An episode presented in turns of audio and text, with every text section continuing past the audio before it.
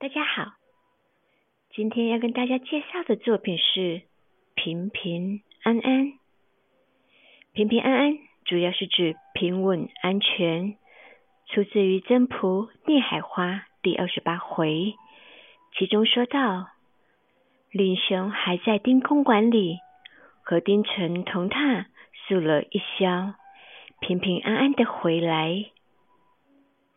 苹果别称平安果，又称智慧果。平安果象征着平安、祥和之意。之所以把平安当成平安果的首选，是取了苹果的字音。苹果是圆的，象征祝福人家圆满幸福的意思。一三零零精品瓷器，平平安安，特意做成收藏盒。意欲收藏平安健康，外观则是颠覆传统，比童话故事白雪公主中的还要华丽的苹果呢。是经过精心设计及二十二 K 金勾勒出的艺术品，为苹果赋予了新的生命。